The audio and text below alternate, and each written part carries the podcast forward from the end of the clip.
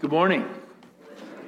My name is Kurt, and I'm also one of the pastors here, and I'd like to add my welcome to you. If you're visiting with us this morning, we'd encourage you to hang out after the service is over. Don't rush off too quickly. We'd love to be able to greet you and find out a little bit more about what brings you out to Faith Covenant Church this morning. What a wonderful song uh, to remind us uh, to stay calm.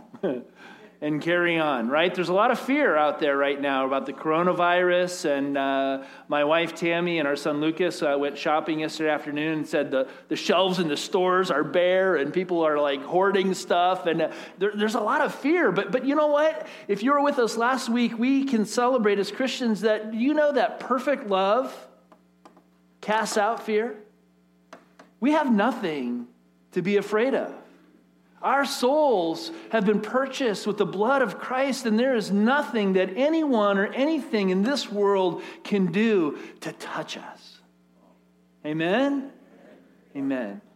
Now, that being said, I want you to know that uh, your staff and the church leadership are, are taking uh, this situation seriously and we're talking about it. We are called to be wise stewards, and so we're encouraging everyone to follow the practices that the CDC is recommending. Uh, again, we're doing holy bumps and you know hugs and wash your hands. We've got some extra sanitizer out there so you can use your alcohol stuff. We're going to try and be wise in the midst of this, and we're also uh, using this as an opportunity to say, you know what, we can do a better job job of just thinking through emergency preparedness, right?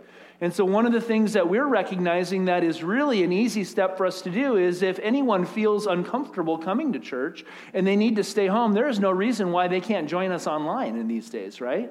So, we're going to take a step to uh, be able to do live streaming. And so, if you need to stay home or you have friends or loved ones who want to connect, or worst case scenario, there's some other emergency where we have to cancel church. Last year, winter, we canceled church because of weather, right? The whole parking lot was ice.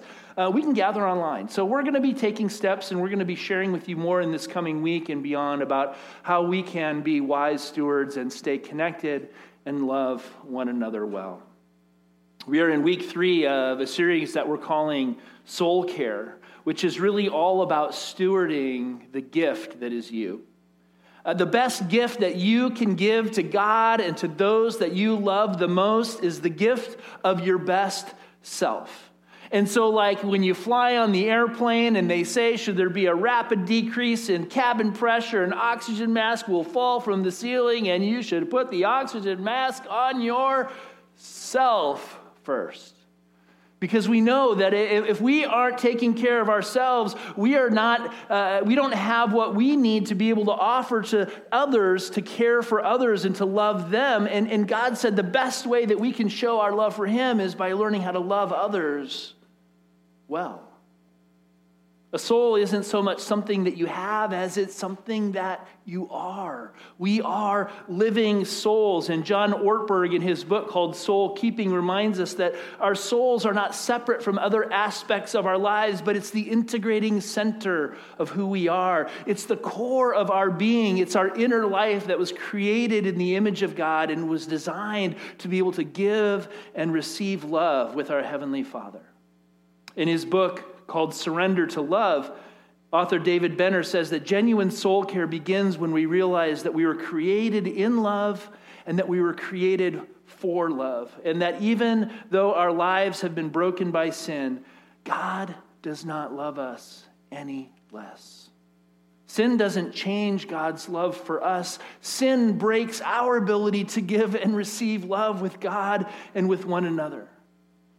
That's what Jesus came to show us, right? Sin changes our ability to give and receive love. And so overcoming sin is not about changing our behavior, it's about changing our hearts and bringing healing to our souls.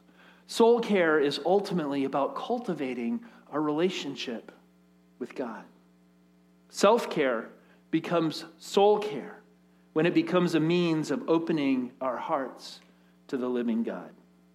Now, we uh, passed out uh, real life together journals on the first Sunday, and we have them in the back tables. If you didn't get one, you can uh, feel free to get up during the sermon and go grab one if you want one. You can grab one on your way out. You can take one for a friend. Uh, this is some of our new swag, right? Stuff we all get here at Faith Covenant Church. And we want to encourage you uh, to consider using a journal, a prayer journal, as, as a tool in your soul care toolkit because journaling our prayers and getting our thoughts out and, and re- recording what we hear God speaking into our souls is a part of, of how we can engage with God and learn to hear the voice of God in our lives. And then each week we're also passing out uh, these soul care exercise cards. Uh, it's kind of a little bookmark. Uh, you have a new one that was uh, on the seat drop for you today.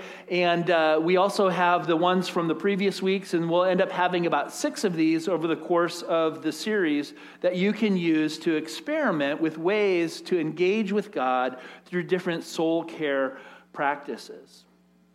Now, I, I want to uh, kind of go backwards today, and rather than jumping into the meat of the message, I want to talk about our soul care practice for today a little bit so that we understand how this fits into the larger scheme of what we're being invited to do. Soul care exercises, if you've been around Christianity very long, have traditionally been called spiritual disciplines right?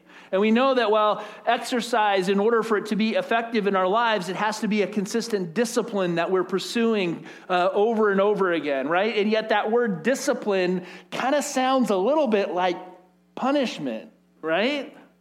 And so, if we think about a soul care exercise, it's a little more proactive and hopefully invitational. Uh, and we think less about something that we have to do in order to appease God so that He won't get mad at us and discipline us. soul care exercises are, are really about engaging our hearts with the, the heart of God. As we said last week, spiritually speaking, fear has to do with punishment. And one of the primary barriers to our ability to enter into and surrender to God's love is our fear that somehow we're not good enough or somehow we're not going to measure up. And so we want to understand that God's love overcomes our fears and our sins and invites us to come just as we are. The Bible tells us perfect love casts out fear. And it's God's perfect, unconditional love that is the oxygen that our souls most need in order to breathe. This is especially important today because of this uh, soul care exercise we're introducing, which is fasting, right? During the season of Lent, a lot of people choose to fast, and fasting is willingly foregoing something that's a normal part of our life for a, a season. It, it could be for a day. You could fast from food, which is the traditional thing that most people fast from. You could do it for a half day, a day. Some people go a week. Some people go the full 40 days to try and be like Jesus, right? That's pretty ambitious. But fasting, like all soul care exercises or spiritual disciplines, is not about earning God's favor. It's not.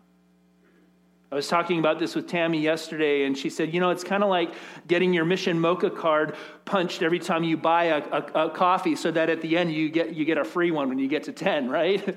That's not what fasting is all about. There's a long history of fasting in the Bible and in Christian spiritual practice, and we know that Jesus fasted in the wilderness for 40 days before he entered into his public ministry. And we can see people fasting in order to seek healing from God, to, to find greater spiritual awareness in their lives, to, to renew their inner strength, and to receive revelation and to hear God's voice more clearly. But it's really important that we understand that the intent and the purpose of fasting or any soul care exercise is about engaging the heart of God in love so that we don't end up mistakenly doing ourselves more harm than good. We may choose to fast from things like technology from entertainment, from coffee, from alcohol. I mean, it's anything that, that you feel is a, a part of your life that you might be using to distract yourself from what's really going on in your soul. Uh, things you can fill your time with that might prevent you from spending more time with Jesus and in allowing His love to engage your heart and your mind and your relationship with Him. But again, we need to be clear, right? These exercises and willingly foregoing something in your life is not a test of your strength. It's not a test of your willpower and your ability to stick to it. It's not a test of your level of commitment to God. Fasting is a way of redirecting our appetites away from the things that distract us and redirecting them towards the God who loves us. Fasting is often a soul care exercise people pursue during this season leading up to Easter. And I'd like to encourage you, if you've never fasted before, to consider the possibility that this is something you could try out. And you can start small, it doesn't have to be a big thing. And at the end of the, the sermon time today, we're going we're going to take a little fast together. And so we'll talk more about that. But put this in your toolkit and consider whether or not this is something God might use to draw you closer to Himself. If you think about it, when we feel hungry, right, physically, when we're, when we're hungry, you feel those hunger pangs in, in your body, right? Or when we feel thirsty, it's our body telling us that it, it's time to drink some water again. Uh, what do you feel when your soul is hungry? What do you feel when your soul is thirsty? How can you tell if your soul is being deprived of the spiritual oxygen that it needs in order to breathe and have vitality and fulfillment and life? If we're honest, much of the time, wouldn't we say that we don't really know how to answer that question? See, the soul care exercise of fasting is intended to be a way to help us become more aware of the appetites that we have, not physically, but spiritually right? For example, if we're fasting from food, when your body feels the pangs of hunger, it can become a physical reminder to pay attention, not to the physical hunger, but to what lies deeper. What's the deeper need that we're longing for? What are our souls really craving that we're missing out on? And it becomes a reminder, kind of like if you set a, an alarm reminder on your phone, right? To, to, to redirect your attention back to God and say, okay, God, tell me what I'm missing. Help me see where you are in the midst of my life in this moment and help me to reconnect with the source of life that my soul really needs. We remember that it's the perfect love of God that our soul most desperately needs. And I think that's why Jesus, talking to his disciples and the people that followed him, said, I am the bread of life right? We know that our bodies need food to survive, but what do our souls need? How do we feed on the life giving bread that Jesus says He alone can provide? It's the perfect love of God that drives away our fears and gives us the confidence to come to God, even in our brokenness, in our sin. And so, fasting is simply another way, and I'll say it this way, of intentionally positioning ourselves in a posture of prayer and relationship to the God who loves us. Now, why is all of this important? And as we continue to explore the idea of soul care in our lives, I want to suggest this morning because, in the same way that our fears can be an obstacle that prevent us from being willing to come to God and surrender to His love, our own misconceptions of unhealthy religiosity can also get in the way. And as we encourage and exhort one another to get better at stewarding and caring for the best gift that you have to give away to God and to others, it's really important that we don't set out to do all the right things for all the wrong reasons we realize that this is what Jesus was concerned about with his disciples. And a lot of his teaching on soul care was uh, inviting people to be wise in our stewardships, stewardship of our lives with God. Matthew 6, verses 5 through 13, Jesus said, And when you pray, do not be like the hypocrites, for they love to pray, standing in the synagogues and on the street corners to be seen by others. Truly, I tell you, they have received their reward in full. But when you pray, go into your room, close the door, pray to your Father who is unseen. And then your Father who sees what is done in secret will reward you. And when you pray, do not keep on babbling like pagans, for they think they will be heard because of their many words. Don't be like them, for your Father knows what you need before you ask Him.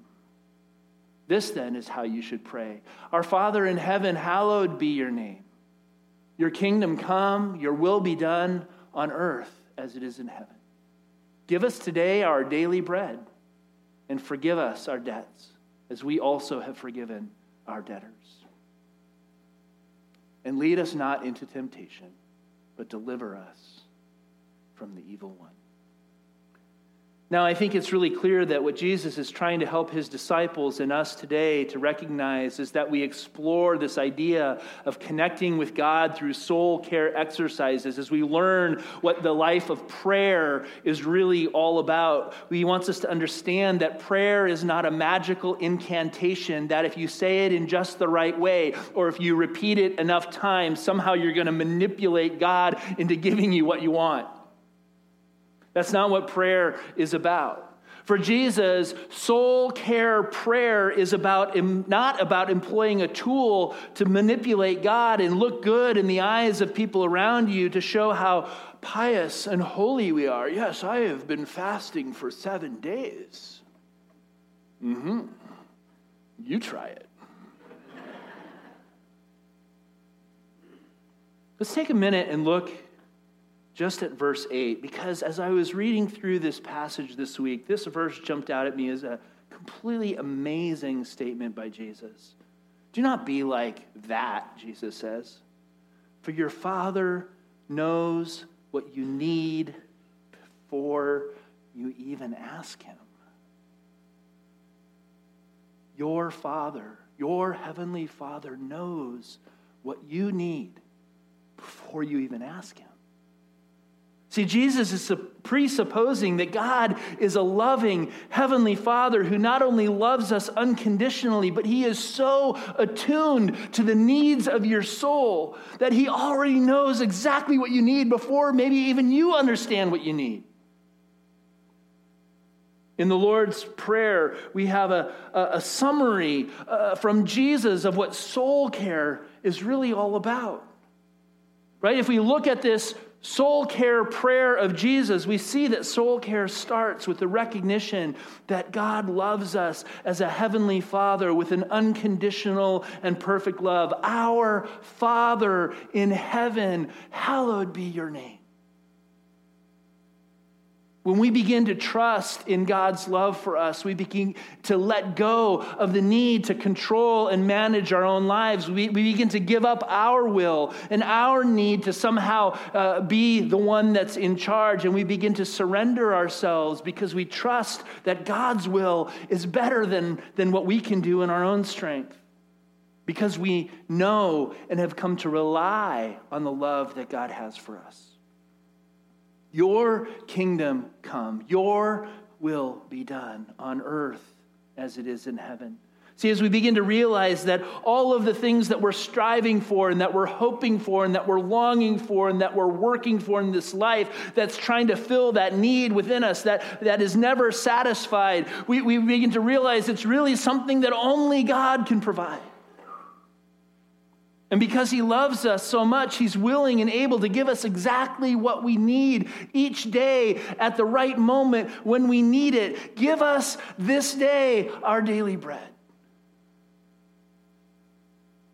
In fact, Jesus said he already knows what you need before you even ask him. See, because we know and rely on the love that God has for us, we don't need to fear coming to God with our shortcomings and our brokenness and our failures. In fact, we realize that He's the only one who can truly pick us up and dust us off and through forgiveness and grace get us back on a good path in our lives. In his gentleness and in his love, he wants to help us learn to love ourselves and to love others in the same way that he has loved us. Forgive us our debts as we also have forgiven our debtors. But as we talked about last week, we also have to recognize that soul care is spiritual warfare. The battleground is inside each one of us. Our souls are, are, are, the battleground where, where the Spirit of God is waging war with the Spirit of the devil to, to win the hearts and the minds of mankind. We have an enemy who would love nothing more than to continue to distract us and to lie to us and to prevent us from going to the one place where we can find help and hope for our weary souls. Lead us not into temptation, but deliver us from the evil one, Jesus says. As we reflect on the Lord's Prayer, we can begin to see, I hope, that this is Jesus' soul care prayer. God wants our love and our friendship, not just our good behavior. He wants, he, if he simply wanted compliance, he could have made robots, right? He could have made automatons that just naturally did what he wanted them to do.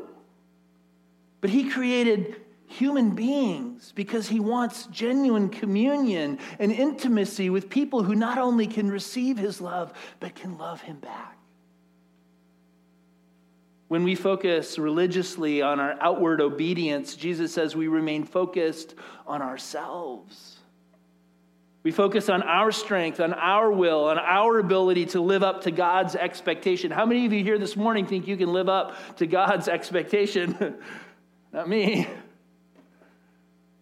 All have sinned, the Apostle Paul tells us, and fallen short of the glory of God. Our righteousness is but filthy rags. We have nothing to come to the throne of God to offer him that he needs. But he invites us to come anyway, empty handed, open hearted, to receive his gift of love and grace for us. If we remain focused on ourselves and our strength and our will and our compliance, we run the risk of believing that we can somehow live up to God's expectation in our own strength. And so we keep the focus on me. But if we learn to surrender our will to God's will, it allows us to give up our illusion of control in this life, and we discover the freedom to not have to be We can trust in God's ability to manage our lives and to give us what we need. This was the example that Jesus gave us continually in his own life, in surrendering his own will to the love of his heavenly Father. So much so that even on, on, the night before he was hung on the cross, knowing what was coming, not wanting to die, Father, please let this cup pass from me, he prayed. And yet, not my will, but yours be done. Benner, in his book, Surrender to Love, says Christian spirituality starts with following Jesus in his self abandonment to God letting go of myself, letting go of my will, letting go of my strength, letting go of my goodness opens me to discover and to rely on God's will and to discover God's strength and to discover God's goodness in my life. Relying on my will to make things happen doesn't focus me on God and His love, it keeps the focus on me. Benner goes on to say willful obedience to God does not bring us the vitality and fulfillment we long for. All it does is reinforce our own egos and the temptation to either spiritual pride when we are successful or greater guilt when we fall short. Rather than willpower and resolve, Benner says, love becomes the motive for what we will and what we do in our lives. This is where the spiritual transformation of the Christian life comes from. When we surrender our will to God's will, His perfect love works its way in our lives from the inside out. Christian obedience to God's will begins, Jesus tells us, not by mustering up our own strength, not by pulling ourselves up by our spiritual bootstrap bootstraps, not by putting on a happy face and saying, oh, everything's peachy keen fine, but by abandoning our reliance on ourselves to discover another strength. That is what our souls desperately need. Only perfect love can give us the courage to fully abandon ourselves to someone else. And only perfect love is safe enough to abandon ourselves to. See, this again tells us that Jesus is the key to genuine soul care. He doesn't command us using his authority in order to surrender to his demands of obedience. He welcomes us with love and invites us to experience intimacy and care and spiritual friendship. He made himself vulnerable in love so that we could open our vulnerabilities to him and receive his love. In giving up our need to strive for perfect obedience to God, and in giving up the need to control our own lives, Jesus tells us we find rest for our souls. We find fulfillment in God alone, and we find a new motivation for living our lives out of the deepest parts of God's restoration project inside each one of us. I think that's why Jesus said in Luke 9, verses 23 to 25, Whoever wants to be my disciple must deny themselves and take up their cross daily and follow me. Whoever wants to save their life will lose it, but whoever loses their life for me will save it.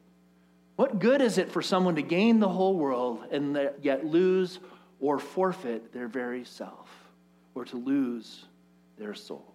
Isn't it kind of a paradox, right? that the abundant life that Jesus promised us comes not from our own effort and grasping and our ability to be successful as Christians, but it comes from giving up and letting go of our own strength and not relying on ourselves anymore, abandoning hope that somehow we've got what it takes, and letting go and letting God reveal His power and strength at work within us. And what's even more amazing, I'd like to suggest for us today, is that we discover that it's not only that Christ's strength and present uh, appears and arises in us, but that perhaps even more importantly, we discover that we live our entire life in Christ. Early Christian writers equated the Christian life to being like a fish. You know the fish symbol. Do we have this, the fish symbol, right? And the, the, the fish uh, symbol was a symbol of early Christians, and the word in the Greek letters ichthus is the word for fish. And it's an acrostic uh, that says, uh, Jesus Christ, Son of God, Savior. Well, what I didn't realize until I was doing some research for this message is that some of these early Christians envisioned Christian life in terms of living in water like a fish. As Christians, we are born into and we live our lives within the divine waters of the Holy Spirit. And Benner tells the story of an ancient Sufi parable that talks about fish that anxiously spend their days swimming around trying to find water. All the while failing to recognize that they're living in the very midst of it. They can't see it because they're in it. It's the very atmosphere in which they live, and then they're searching for the very thing that is all around them. And their distress is overcome and great relief the moment that they realize where they really are. Men and women, loved ones, do we understand that in the same way, soul care is about, about inviting the Lord to open the eyes of our hearts, to realize that we are already living in the divine waters of God's Holy Spirit? In John 4, if you remember Jesus speaking to the woman at the well, he says that, that the Spirit of God is like a spring of living water that wells up to eternal life. We no longer need to thrash about in life trying to, to swim and stay afloat because Benner says what we need to learn to do is just float.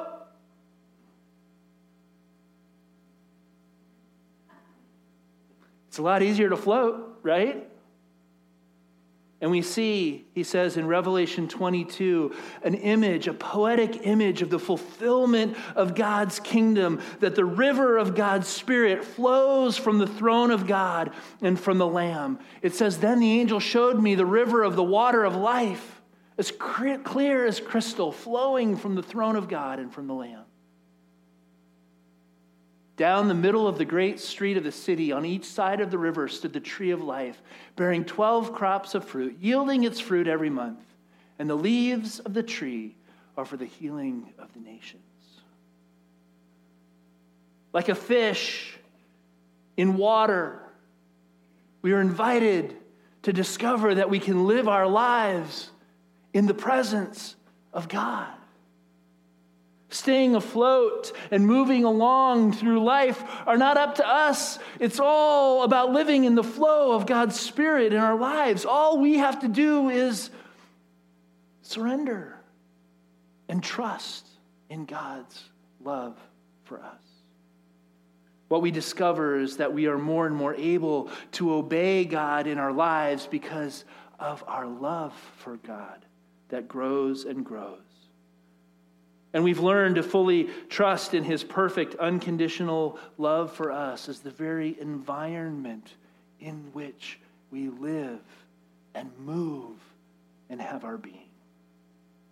All of the soul care exercises we are introducing are intended to be experiences that invite us to become aware that we live our lives in God's loving presence, to let go and let God lead. As we cultivate our relationship with God, we put our trust in Him and we begin to pray with Jesus, not my will, but yours be done.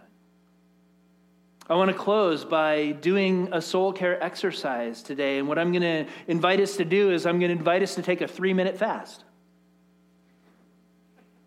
And here's what I mean by that I'm going to invite us to fast from speaking to fast from music, to fast from noise. I'm going to invite you to put your phones away, to put your soul care journals away, and to spend three minutes in silence as we try to see if we can let go and float on the current of God's Spirit that is here. Now, three minutes might sound short, but I can guarantee you, in our hectic, busy entertainment culture, it might feel like a long time. And it might begin to feel a little bit awkward, and that's okay. Allow whatever emotions come up with you to be that, that, that, that alarm system that directs you back to God to say, God, what, what do you have in this for me? What are you speaking to me through your spirit? And how can I put my trust more and more in you? You up for it? All right. I'm going to open us in prayer. We're going to dive into the river of the Holy Spirit and sit quietly in the silence of God's presence. And then at the end, I will pray again and I'll invite us to recite the Lord's soul care prayer together. Would you pray with me?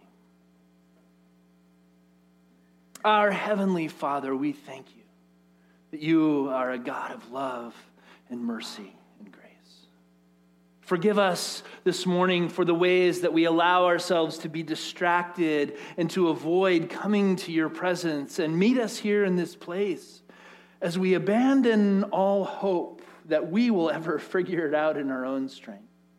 We ask you to buoy us and help us to understand that we live in you and have our being in your loving presence.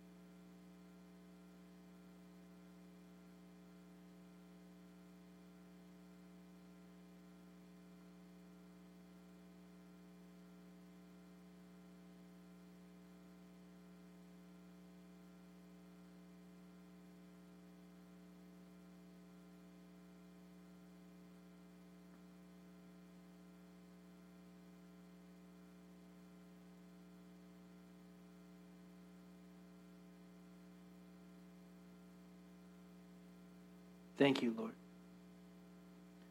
for the gift of your loving presence. Continue to draw our hearts to you. Give us the courage to give up on our own strength and to learn to rely on you. Help us to understand that it's in you that we live and move and have our being, and that at any moment of any day, you make our daily bread available to us, those very things that we need in order to thrive, to grow, and to find fulfillment in you. God, together as disciples of Jesus, we come together to pray the Lord's soul care prayer as your people. And we have the words on the screen if you'd like to follow along there, where Jesus taught his disciples to say, Our Father in heaven, hallowed be your name. Your kingdom come, your will be done, on earth as it is in heaven. Give us today our daily bread and forgive us our debts, as we also have forgiven our debtors. And lead us not into temptation, but deliver us from the evil one. For yours is the kingdom, and the power, and the glory forever. Amen and amen.